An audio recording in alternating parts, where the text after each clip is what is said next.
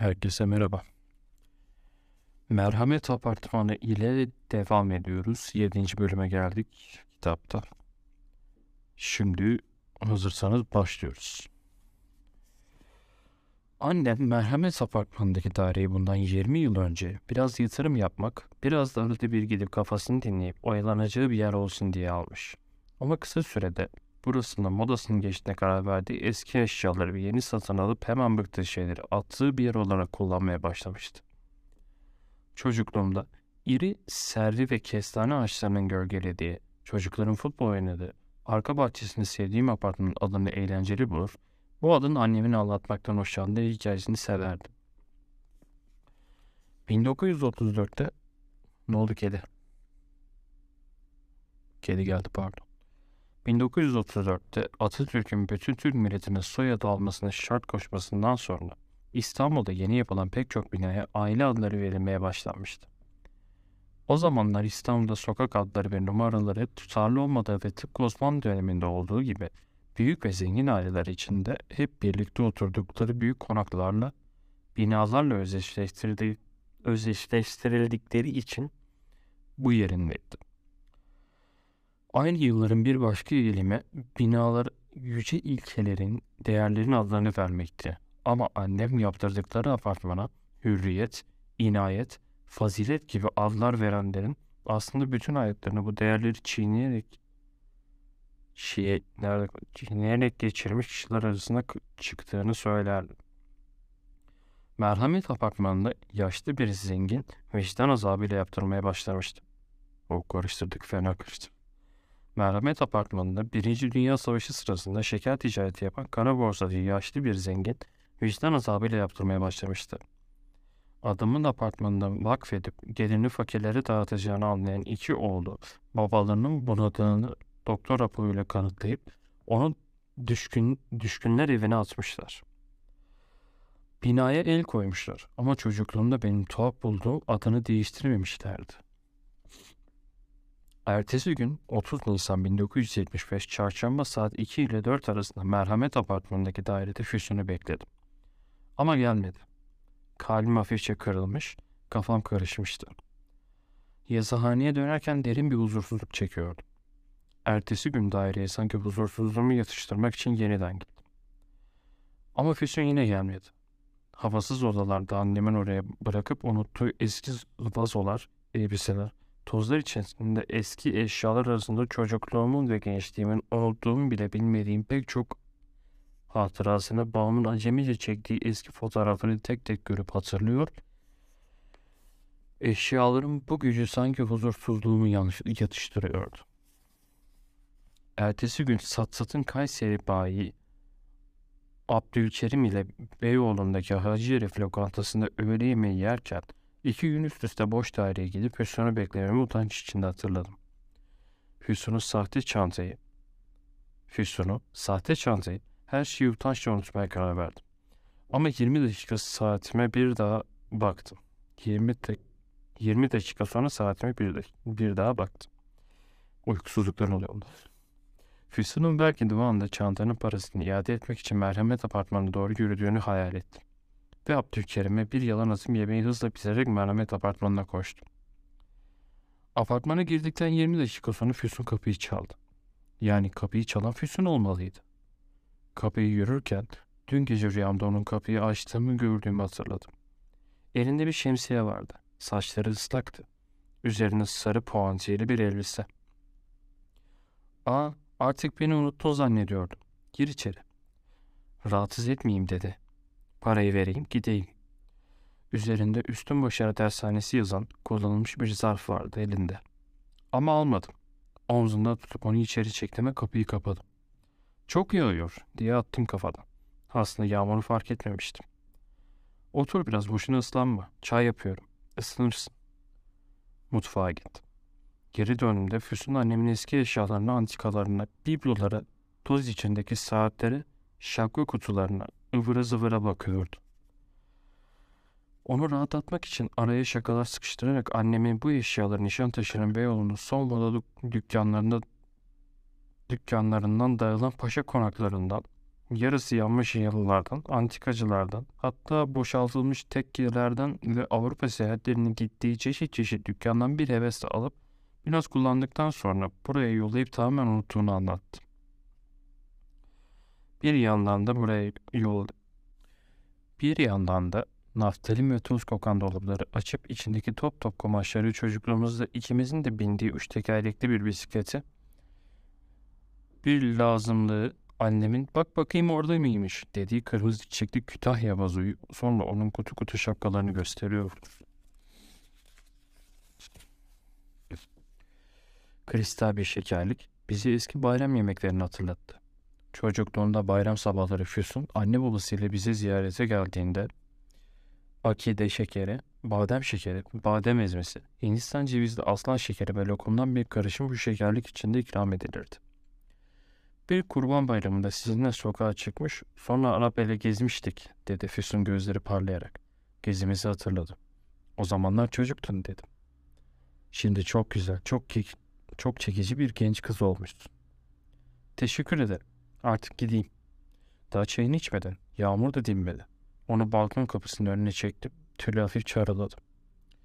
Yeni bir mekana, bir eve ilk defa gelmiş çocukların hayatın sillesini daha yemediği için hala her şey meraklı ve açık kalabilen gece salonu yapabildiği gibi pencereden dışarıya ilgiyle baktı. Ensesine, boynuna, yanaklarına o kadar çekici yapan tenine, teninin üzerinden uzaktan fark edilmeyen sayısız küçük benim. Bir an istekle baktım. Elim sanki bir başkasının eliymiş gibi kendiliğinden uzanıp saçlarına takılı tokayı tuttu. Dört tane mini çiçeği vardı tokanın üzerinde. Saçların çok ıslanmış. Dükkanda ağladığımı kimseye söylemediniz mi? Hayır ama neden ağladığını da çok merak ettim. Niye? Seni çok düşündüm dedim. Çok güzelsin. Çok başkasın. Küçük, şeker, esmer bir kız çocuğu olarak seni çok iyi hatırlıyorum. Ama bu kadar güzel, güzelleşeceğim benim de aklıma gelmezdi. İltifata alışmış güzel ve terbiyeli kızların yaptığı gibi ölçülü bir şekilde gülümserken kaşlarını da kuşkuyla kaldırdı. Bir sessizlik oldu. Benden bir adım uzaklaştı. Şenay Hanım ne dedi? Diğer konuyu değiştirdim. Çantanın sahte olduğunu kabul etti mi? Sinirlendi. Ama çantayı bıraktığınızı, para istediğinizi anlayınca işi büyütmek istemedi. Benim de konuyu unutmamı istedi. Çantanın sahte olduğunu biliyor sanırım. Buraya geldiğimi bilmiyor. Öyle vakti gelip paranızı aldığınızı söyledim ona. Şimdi gitmeliyim. Çay içmeden olmaz. Çay, ay, çay içmeden olmaz. Mutfaktan çayını getirdim. Çayı hafif çöfleyerek soğutuşunu sonra yudum yudum dikkatle ve aceleli içini seyrettim. Hayranlık ile utanç, şefkat ile sevinç arasında bir duyguyla elim kendiliğinden uzandı ve saçlarını okşadı. Başımı yüzüne yaklaştırdım. Gerilemediğini görünce tutunanın kenarından bir an öptüm. Kıpkırmızı oldu. İki eli sıcak çay fincanıyla meşgul olduğu için kendini benden koruyamamıştı. Bana hem kızmıştı hem de akla karışmıştı. Bunu da hissettim. Öpüşmeyi çok severim dedi gururla. Ama şimdi sizinle tabii hiç olmaz. Çok öpüştüm mü dedim. Beceriksizce çocuksu olmaya çalışarak. Öpüştüm tabii. Ama o kadar. Erkeklerin aslında ne yazık ki hep aynı olduğunu bana hissettiren bir bakışla odaya, eşyalara kötü niyette yarım yapılmış, gözükmesini istediğim kenarındaki mavi çarşaflı yatağa son bir bakış attı. Kafasında durumu özetlediğini gördüm. Ama aklıma belki de o oyunu sürdürecek hiçbir şey gelmedi. Bir dolapta gözüme çarpan turistler için üretilmiş bu fesi şirinlik olsun diye sehpanın üzerine koymuştum. Para dolu zarfı ona yasladığında odada gözlerimi gezdirirken fark ettiğimi gördü. Ama gene de zarfı oraya bıraktım dedi. Çayını içmeden gidemezsin. Geç kalıyorum dedi ama gitmedi. Çayımızı içerken akrabalardan, çocukluğumuzdan, ortak hatıralarımızdan kimseyi iğnelemeden, kötülemeden söz ettik. Annesinin çok saygısı olduğunu söylediği annemden hep korkarlardı. Ama çocukluğunda ona en çok annem ilgi göstermiş, dikişe geldiklerinde oynasın diye bizim oyuncaklarımızı Füsun'un sevdiği bozmaktan korktuğu kurmalı köpekte tavuğu vermiş. Güzellik yarışmasına kadar her yıl doğum günlerinde şoför Çetin Efendi ile ona hediyeler yollamıştı. Bir kaleidoskop vardı mesela hala saklıdı. Annem ona bir elbise yollarsa hemen küçülmesin diye birkaç beden büyüğünü alırdı. Bu yüzden ancak bir yıl sonra giyebildiği iri, çengen, iri çengelli iğneli bir İskoç eteği vardı. Onu o kadar sevmişti ki daha sonra moda olmadığı halde mini etek alarak, olarak giymişti. O etekle onu bir keresinde Nişantaşı'nda gördüğümü söyledi. İnce beline güzel bacaklarına gelen konuyu hemen değiştirdik. Kafadan çatlak bir Süreyya adayı vardı. Almanya'dan her gelişinde artık birbirlerin birbirinden kopmakta olan ailenin bütün kanatlarını tek tek törenle ziyaret eder, herkes onun sayesinde birbirinden haberdar olurdu. Birlikte araba gezintisine çıktığımız o kurban bayramı sabahında evde Süreyya dayı da vardı. Füsun heyecan, heyecanının heyecanı kapılarak hızla yağmurluğunu giydi. Şemsiyesini aramaya başladı. Bulamıyordu. Çünkü mutfağa gidiş gelişlerinde kaçta göz arasında şemsiye girişteki aynalı dolabın arkasına atmıştım. Nereye koyduğunuzu hatırlıyor musunuz dedim. Nereye koyduğunu hatırlamıyor musun dedim. Onunla bir birlikte ve daha sıkı bir şekilde şemsiyeyi ararken buraya bırakmıştım dedi. Masumca. Aynalı dolabı gösterdi. Birlikte bütün daireyi ararken, saçma denecek yerleri bile bakarken ona magazin basınının gözde deyimiyle boş vakitlerinde ne yaptığını sordu. Geçen sene puanı istediği bölümü tutmadığı için üniversiteye girememişti. Şimdi Şanzelize butikten geri kalan vakitlerinde üniversite sınavına hazırlanmak için üstün başarı dershanesine gidiyordu. Üniversite sınavı bir üç ay kaldığı için çok çalışıyordu. Hangi bölüm istiyorsun? Bilmiyorum dedi. Biraz utanarak. Aslında konservatuvara gelip oyuncu olmak isterdim. O dershanelerde boşu boşuna geçer vakit. Hepsi birer ticarethane dedi. Zorlandığın konular varsa özellikle matematik buraya gel. Ben her öğleden sonra kapanıp bir süre çalışıyorum. Sana çabucak gösteririm. Başka kızlara da matematik gösteriyor musun dedi. Aynı alaycı ifadeyle kaşları yukarı kalktı. Başka kızlar yok. Sibel Hanım bizim dükkana geliyor. Çok güzel, çok hoş bir kadın. Ne zaman evleneceksiniz? Bir buçuk ay sonra nişanlanıyoruz. Bu şemsiye olur mu peki? Annemin niceden aldığı yazlık şemsiyeyi gösterdi. Elinde o şemsiye dükkana tabii ki dönemeyeceğini söyledi. Üstelik artık buradan çıkmak istiyordu. Ve şemsiyesini bulup bulamamak da o kadar önemli değildi. Yağmur dinmiş dedi sevinçle. Kapıdayken onu bir daha hiç gösterin, göremeyeceğimi telaş hissettim. Lütfen bir daha gel ve yalnızca çay içelim dedim. Kızmayın Kemal abi ama bir daha gelmek istemiyorum. Gelmeyeceğimi de biliyorsunuz. Merak etmeyin. Beni öptüğünüzde kimseye söylemem. Şemsiye ne olacak? Şemsiye Şenay Hanım'ın ama kalsın. Dedi ve duygusallığı eksik olmayan acili bir hareketle beni yanağımdan öpüp gitti. Füsun'un da isteği var sanki. 8. Bölüm İlk Türk meyveli gazoz. O günlerin mutlu, neşeli ve rahat havasını ve iyimserliğimizi hatırlatan ilk Türk meyveli gazozu Meltem'in gazete ilanlarını, reklam filmlerini ve çilekli, şeftalili, portakallı ve vişneli ürünlerini sergiliyorum burada. Zaim bu akşam Ayyaşpaşa'daki manzaralı dairesinde Meltem Gazo'nun çıkışını kutlamak için büyük bir davet veriyordu. Bütün bir arkadaş grubu gene buluşacaktık. Sibel Hanım genç zengin arkadaşlarımın arasına girmekten memnundu. Boğazlı Kotra gezintilerinden sonra sürpriz doğum günü partilerinden kulüplerdeki eğlencelerden gece yarısı hep birlikte arabalarla binip sokak sokak İstanbul'da gezmelerimizden çok mutluydu. Arkadaşlarımın çoğunu seviyordu ama Zaim'den hoşlanmıyordu. Zaim'in fazla verdiği davetlerin sonunda Zaim'in fazla gösteriş meraklısı, fazla çapkın ve bayağı olduğunu söylüyor. Verdiği davetlerin sonunda sürpriz diye dansöz çağırıp göbek attırmasını, Playboy amblemli çakmaları kızların sigaralarını yakmasını çok banal buluyordu Sibel. Zaim'in asla evlenemeyeceği, Zaim'in asla evlenemeyeceği küçük artistlerle, ma- mankenlerle sırf evlenmeden yaptıkları için maceralar yaşamasından da hiç hoşlanmıyor doğru düzgün kızlarla hiç sonuçlanmayacak ilişkiler kurmasını sorunsuzca buluyordu. Bu yüzden telefonda akşam davete gidemeyeceğimi, kırıklığım olduğunu ve çıkamayacağımı söyleyince Sibel'in hayal kırıklığına uğramasına şaştım. Meltem Gazoz'un reklamında oynayan, gazetelere çıkan Alman manken de gelecekmiş dedi Sibel. Hep Zaim'in bana kötü örnek olacağını söylersin. Zaim'in davetine gitmiyorsam gerçekten hasta olmalısın. Merak ettim şimdi. Gelip seni göreyim mi? Boş ver. Annemle Fatma Hanım bakıyorlar. Yarına geçer.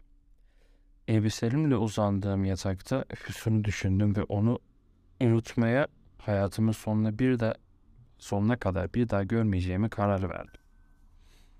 9. bölüm F Bölümün adı F Ertesi gün 3 Mayıs 1975 günü saat iki buçukta Füsun'un merhamet apartmanına geldi ve hayatında ilk defa sonuna kadar giderek benimle sevişti. Ben o gün daireye onunla buluşmaya hayaliyle gitmemiştim. Yıllar sonra başından geçenleri hikaye ederken bu son sözümün doğru olamayacağını ben de düşünüyorum. Ama o gün gerçekten Füsun'un geleceği hiç aklımda yoktu. Aklımda Füsun'un önceki günkü göz sözleri, çocukluk eşyaları, annemin antikaları, eski saatler, üç tekerlekli bisiklet, loş dairenin tuhaf ışığı, toz vardı.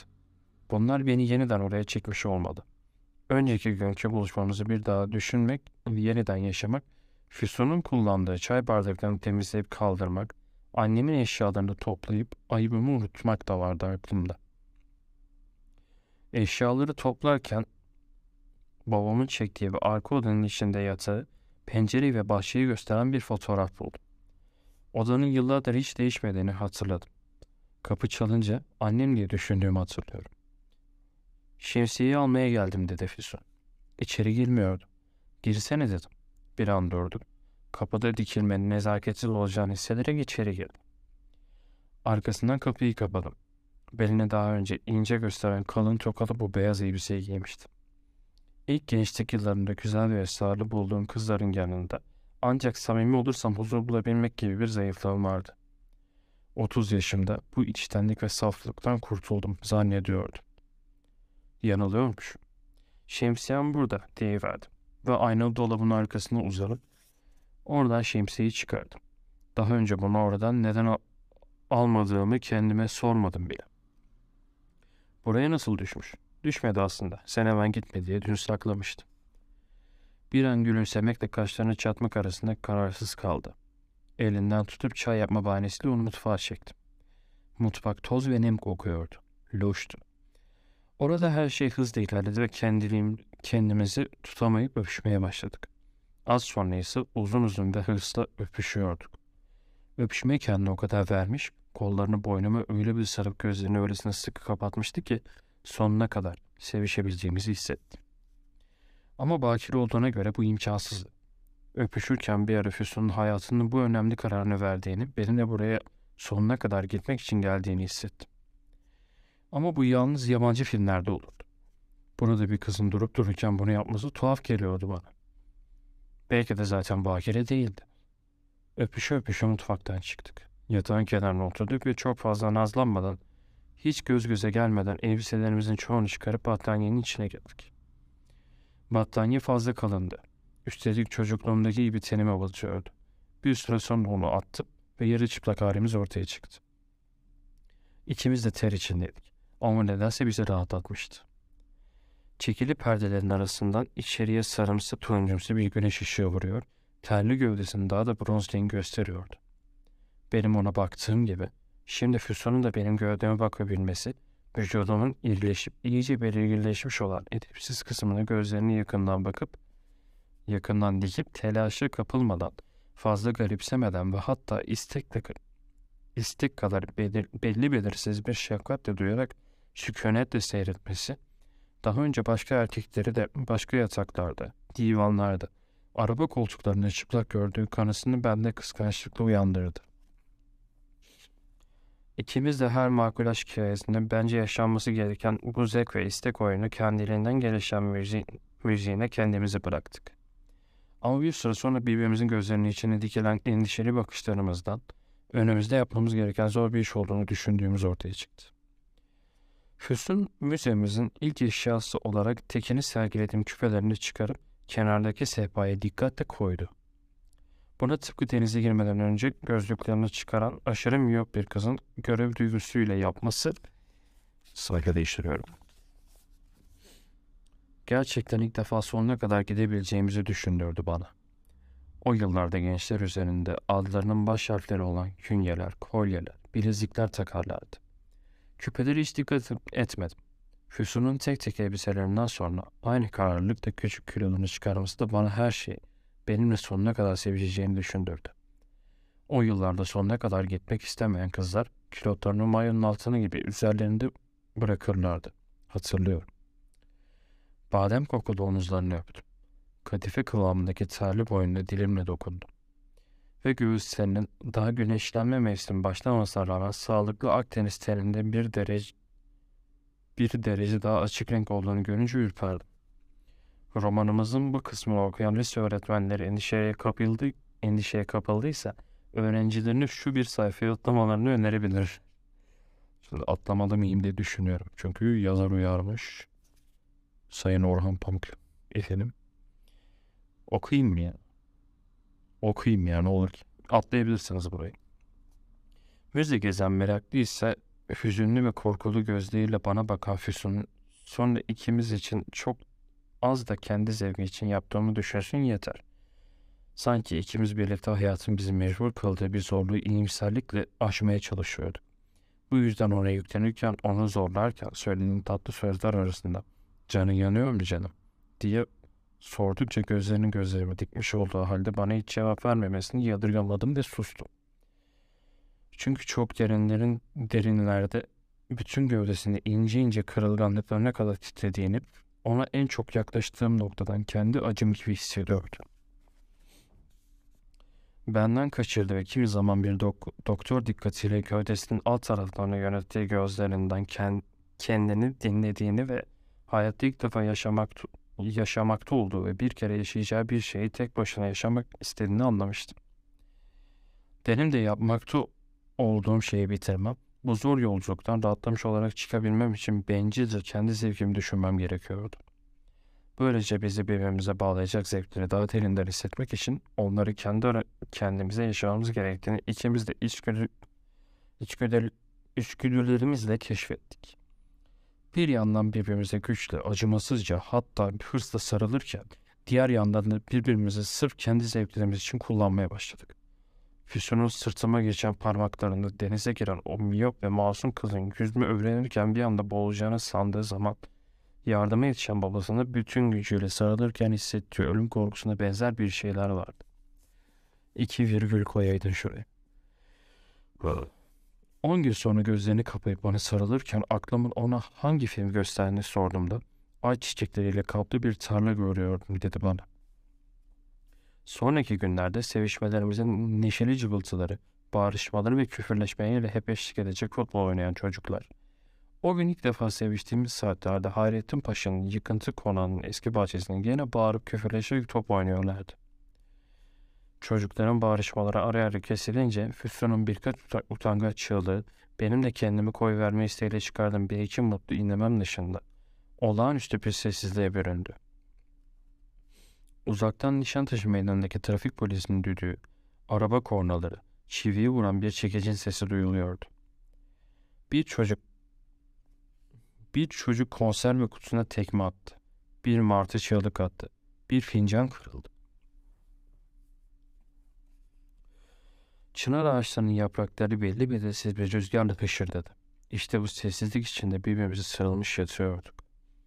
Ve ikimiz de kanlanmış çarşaf çıkarılmış elbiseler, çıplak gövdelerimizle alışmak gibi ilkel toplum ritüellerini antropologların anlayıp sınıflamak istedikleri utanç verici ayrıntıları aklımızdan çıkarmak istiyorduk. Füsun bir süre sessizce ağlamıştı. Benim teselli sözlerime pek kulak vermemişti. Bunu hayatın sonuna kadar hiç unutamayacağını söylemiş. Gene biraz ağlamış, sonra susmuştu. Yıllar sonra hayat beni kendi yaşadıklarımın antropoloğu durumuna düşüreceği için uzak ülkelerden getirdikleri kapkaça ve eşya aleti sergileyerek hayatlarına ve hayatlarımıza bir anlam vermeye çalışan bu tutkulu kişileri küçümsemek istemem. Hiç ama hiç hiç ama ilk sevişmenin izlerine ve eşyalarına gösterecek aşırı bir dikkat, Füsun ile benim aramda gelişen yoğun şefkat ve şükran duygularını anlatmaya engel olabilir. Bu yüzden yatakta birbirimize sessizce sarılmış yatarken, 18 yaşındaki sevgilimin benim 30 yaşındaki tenimi aşk okuyuşunu, okşayışındaki özeni göstermek için Füsun'un o gün çantasında hiç çıkmayan o özenle katlanmış çiçek desenli bir pamuklu mendili sergi- sergiliyorum burada. Daha sonra Füsun'u sigara içerken masanın üzerinde görüp oynadığı annemin bu kristal hokka ve yazı takım aramızdaki şefkatin incelik ve kırılganlığına işaret olsun. Giyinirken iri kalın tokasını tutup erkekçe bir gururla kapıldığım için bir suçluluk duymama yol açan o zamanların modası kalın erkek kemeri de cennetten çıkmak. Çıplak halimizden sıyrılıp giyinmenin kirli bir eski dünyaya gezdirme, göz gezdirmenin bile ikimize çok zor geldiğini anlatsın. Çıkmadan önce Füsun'a üniversiteye girmek istiyorsa şu son bir buçuk ayda çok çalışması gerektiğini söyledim. Hayatım boyunca tezgahtar kalırım diye mi korkuyorsun diye sordu gülümseyerek. Tabii ki hayır ama seni imtihanından önce çalıştırmak isterim. Burada çalışırız. Hangi kitapları okuyorsunuz? Klasik mi modern matematik mi? Lisede klasik mat klasik okuduk ama dershanede ikisini de okutuyorlar. Çünkü cevap anahtarlığının ikisinin de yeri aynı. Hepsi de kafamı karıştırıyor. Füsun ile ertesi gün aynı yerde matematik çalışmak için anlaştık. O gider gitmez Nişantaşı'ndaki kitapçıdan lisede ve dershanede okuduğum matematik kitaplarını bulup aldım. Ve yazıhanede sigara içerek biraz karıştırınca ona gerçekten yadıp yardım edebileceğimi anladım. Füsun'a matematik öğretebileceğimi hayal etmek, o gün hissettiğim manevi yükü hemen hafifletti. Ve geriye aşırı, haf- aşırı bir mutluluk ve tuhaf bir gurur kaldı. Mutluluğu boynumda, burnumda, tenimde bir sızı gibi hissediyor, kendimden saklayamadığım gururu bir çeşit sevinç gibi yaşıyordum. Aklımın bir yanıyla Füsun ile merhamet apartmanında pek çok kareler bulup sevişeceğimizi sürekli düşünüyordum. Bunu ancak hayatımda olağanüstü bir şey yokmuş gibi yaparsam başarabileceğimi anlamıştım. Evet 10. bölüme geldik. Lakin ki 27. dakikadayız yine. O zaman burası sonraki bölümü. Evet beni dinlediğiniz için teşekkürler. Çok fazla hata yaptım. Ama antropoloğu ben nasıl uykulu halde okuyabilirim? Maruz görün. Sonraki bölümde görüşmek üzere.